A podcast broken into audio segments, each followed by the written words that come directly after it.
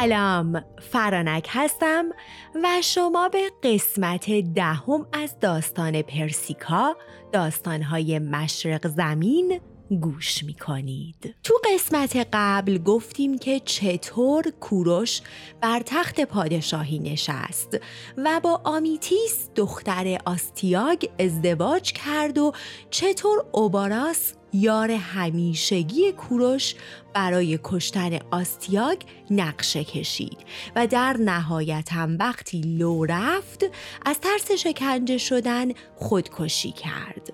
بریم ادامه داستان رو بشنویم.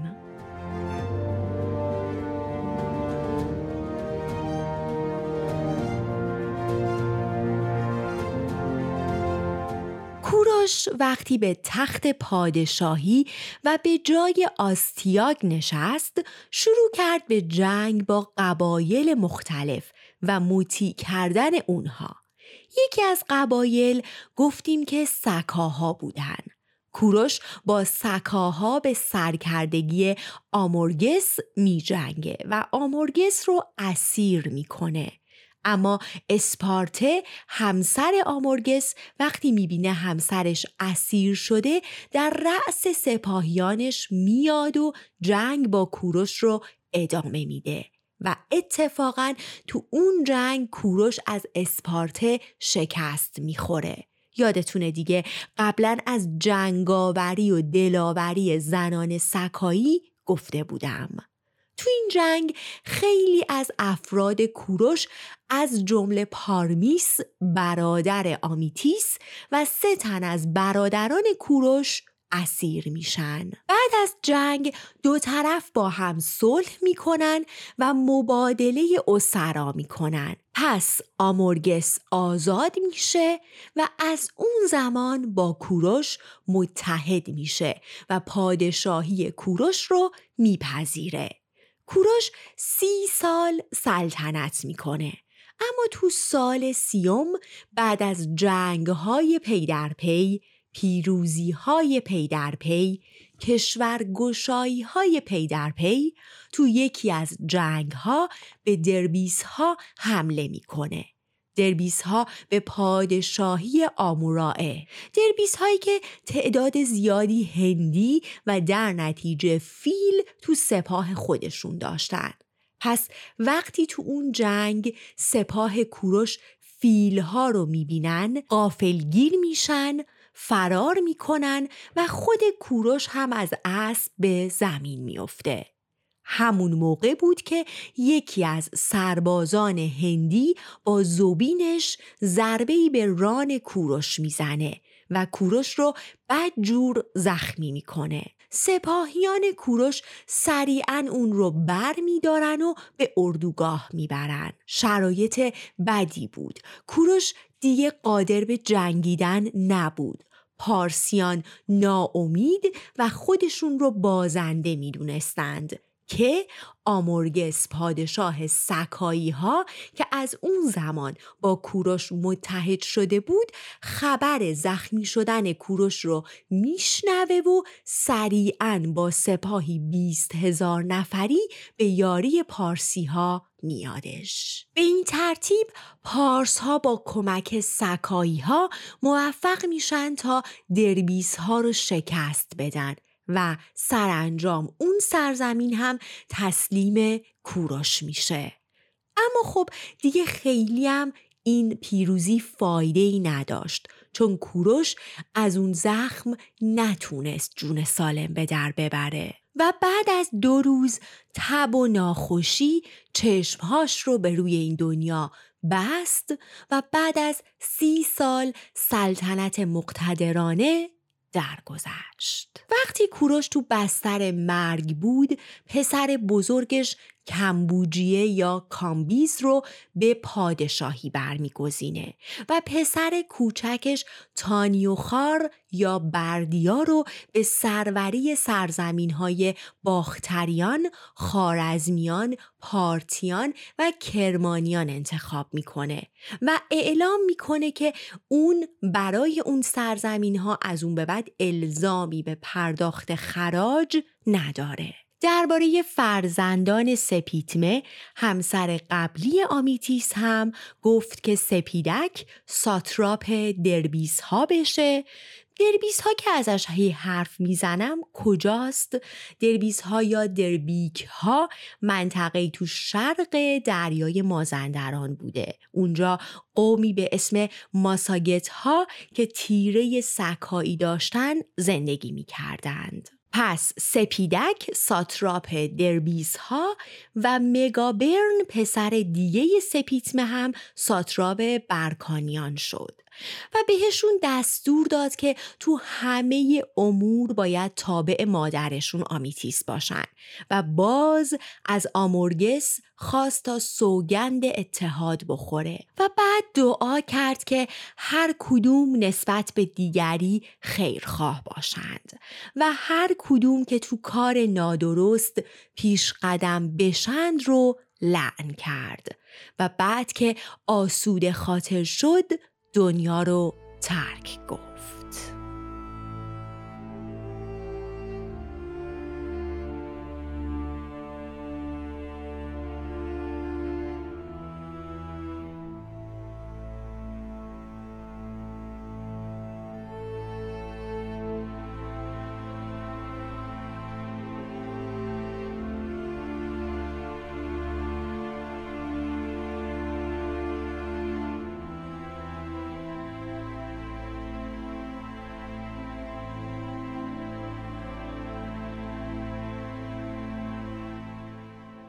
این ترتیب کمبوجیه یا کامبیز به تخت پادشاهی نشست.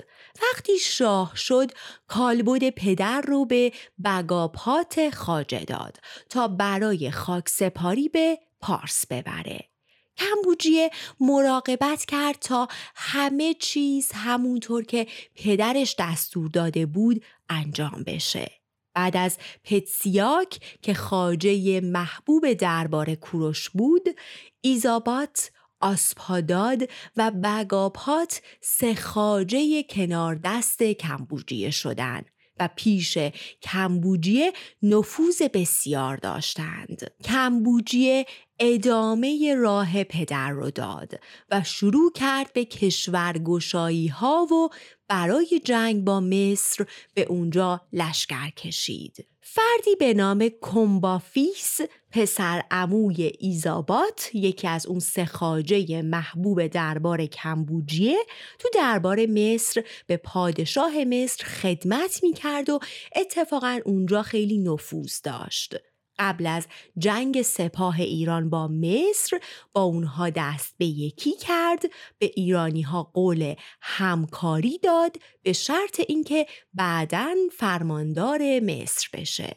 به این ترتیب وقتی کمبوجیه حمله کرد کمبافیس پلهای مصر رو تسلیم ایرانیان کرد. و اینگونه بود که مصر به راحتی شکست خورد و کمبوجیه پادشاه مصر و شیش هزار مصری رو به شوش تبعید کرد و تمام مصر رو در اختیار خودش گرفت. همه چیز به خوبی و خوشی بود تا روزی تو محدوده سلطنت تانیوخار یا بردیا برادر کمبوجیه موقی به نام اسپندداد مرتکب خطایی شد. مقها کاهنهایی بودند که نقش مشاور شاه رو به عهده داشتند یعنی در واقع مقها ترکیبی از نقشی سیاسی و مذهبی رو داشتند و بازی می کردند. خب اسپنداد موقع دربار تانیوخار مرتکب اشتباهی میشه و به دستور تانیوخار شلاق می‌خوره. پس کینه می‌کنه و نقشه می‌کشه و با بدخواهی پیش کمبوجیه میره و ادعا می‌کنه که تانیوخار داره بر علیه پادشاه کمبوجیه توطعه می‌کنه. و به عنوان دلیلی بر عدم وفاداری تانیوخار میگه که به کمبوجیه پیشنهاد میده که اون رو احضار کن و مطمئن باش که تانیوخار اطاعت نمی‌کنه و نمیاد. پس کمبوجیه که از شنیدن خبر توطعه ترسیده بود برادر رو احضار می‌کنه. و تانیوخار اجرای دستور کمبوجیه رو موکول می‌کنه به بعد. و از بخت بعد بهش میگه که کارهایی داره در حال انجام دادنه و نمی‌تونه اونا رو رها کنه. این اتفاق همون چیزی بود که مق اسپنداد می‌خواست. پس در بدگوییهاش جسورتر میشه. آمیتیس که از نیت بد مق آگاه بود اومد و با کمبوجیه حرف زد و به پسرش گفت که سخنان مق رو باور نکن. کمبوجیه به مادر اطمینان داد که چیزی رو باور نکرده اما حقیقت چیز دیگه ای بود و کمبوجیه به شدت تحت تاثیر حرفهای اسپنداد قرار گرفته بود.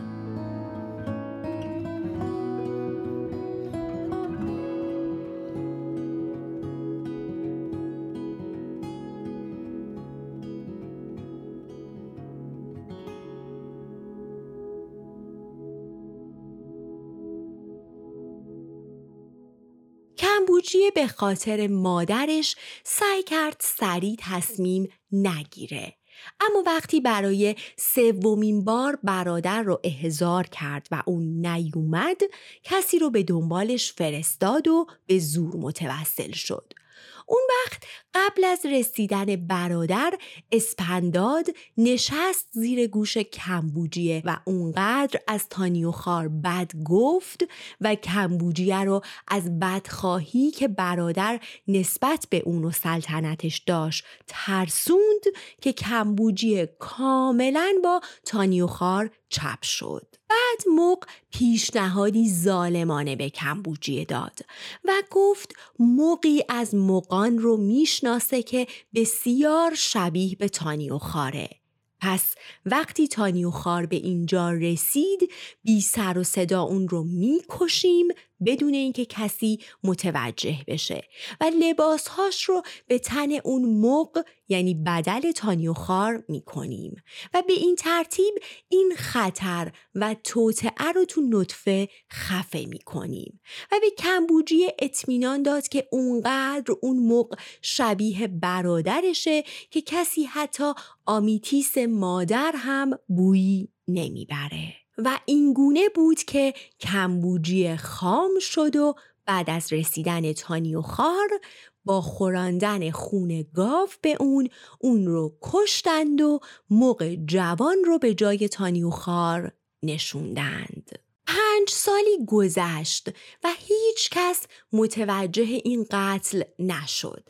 هیچ کس خبر نداشت به جز اسپنداد موقع بدگو کمبوجیه و سه خاجه وفادارش کمبوجیه بعد از مدتی از کاری که کرده بود پشیمون شد و وقتی دید نمی‌تونه این راز رو و این درد رو به تنهایی حمل کنه اون رو به خاجگان محبوبش بگاپات، آسپاداد و ایزابات در میون گذاشت.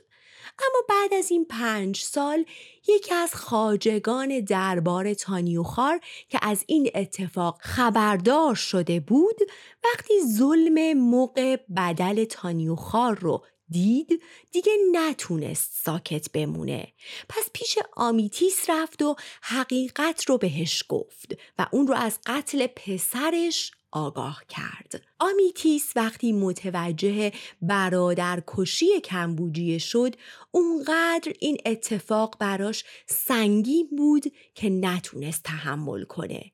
نفرینهاش رو نصار کمبوجیه کرد و با نوشیدن جام زهر به زندگیش پایان داد. کمبوجیه که حالا برادر و مادرش رو از دست داده بود و می‌دونست تنها مقصر این سیاه بختی خودشه حال روحی خرابی پیدا کرد. وقتی دائم با اتفاقات بد و بدبیاری هایی هم روبرو شد حالش بد و بدتر شد. مثلا نظر قربانی کرد اما از حیواناتی که قربانی کرده بود خونی جاری نشد. روکسانا همسرش باردار شد اما فرزندی به دنیا آورد که سر نداشت و مجوس ها این اتفاق رو اینگونه تعبیر کردند که اون وارثی نخواهد داشت.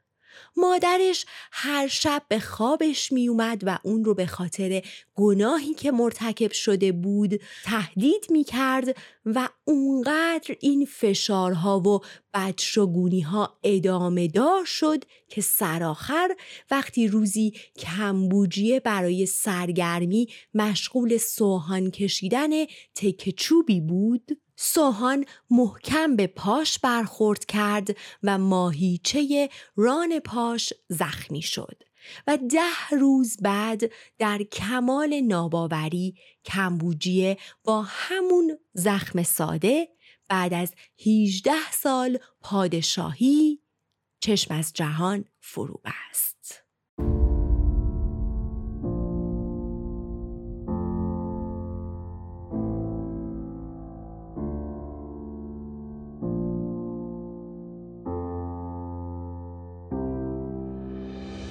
دوست دارید بدونید بعد از مرگ کمبوجیه چه اتفاقی برای پارس ها میفته و چه کسی بر تخت پادشاهی میشینه با من همراه باشید. خیلی متشکرم از اینکه من رو همراهی می‌کنید.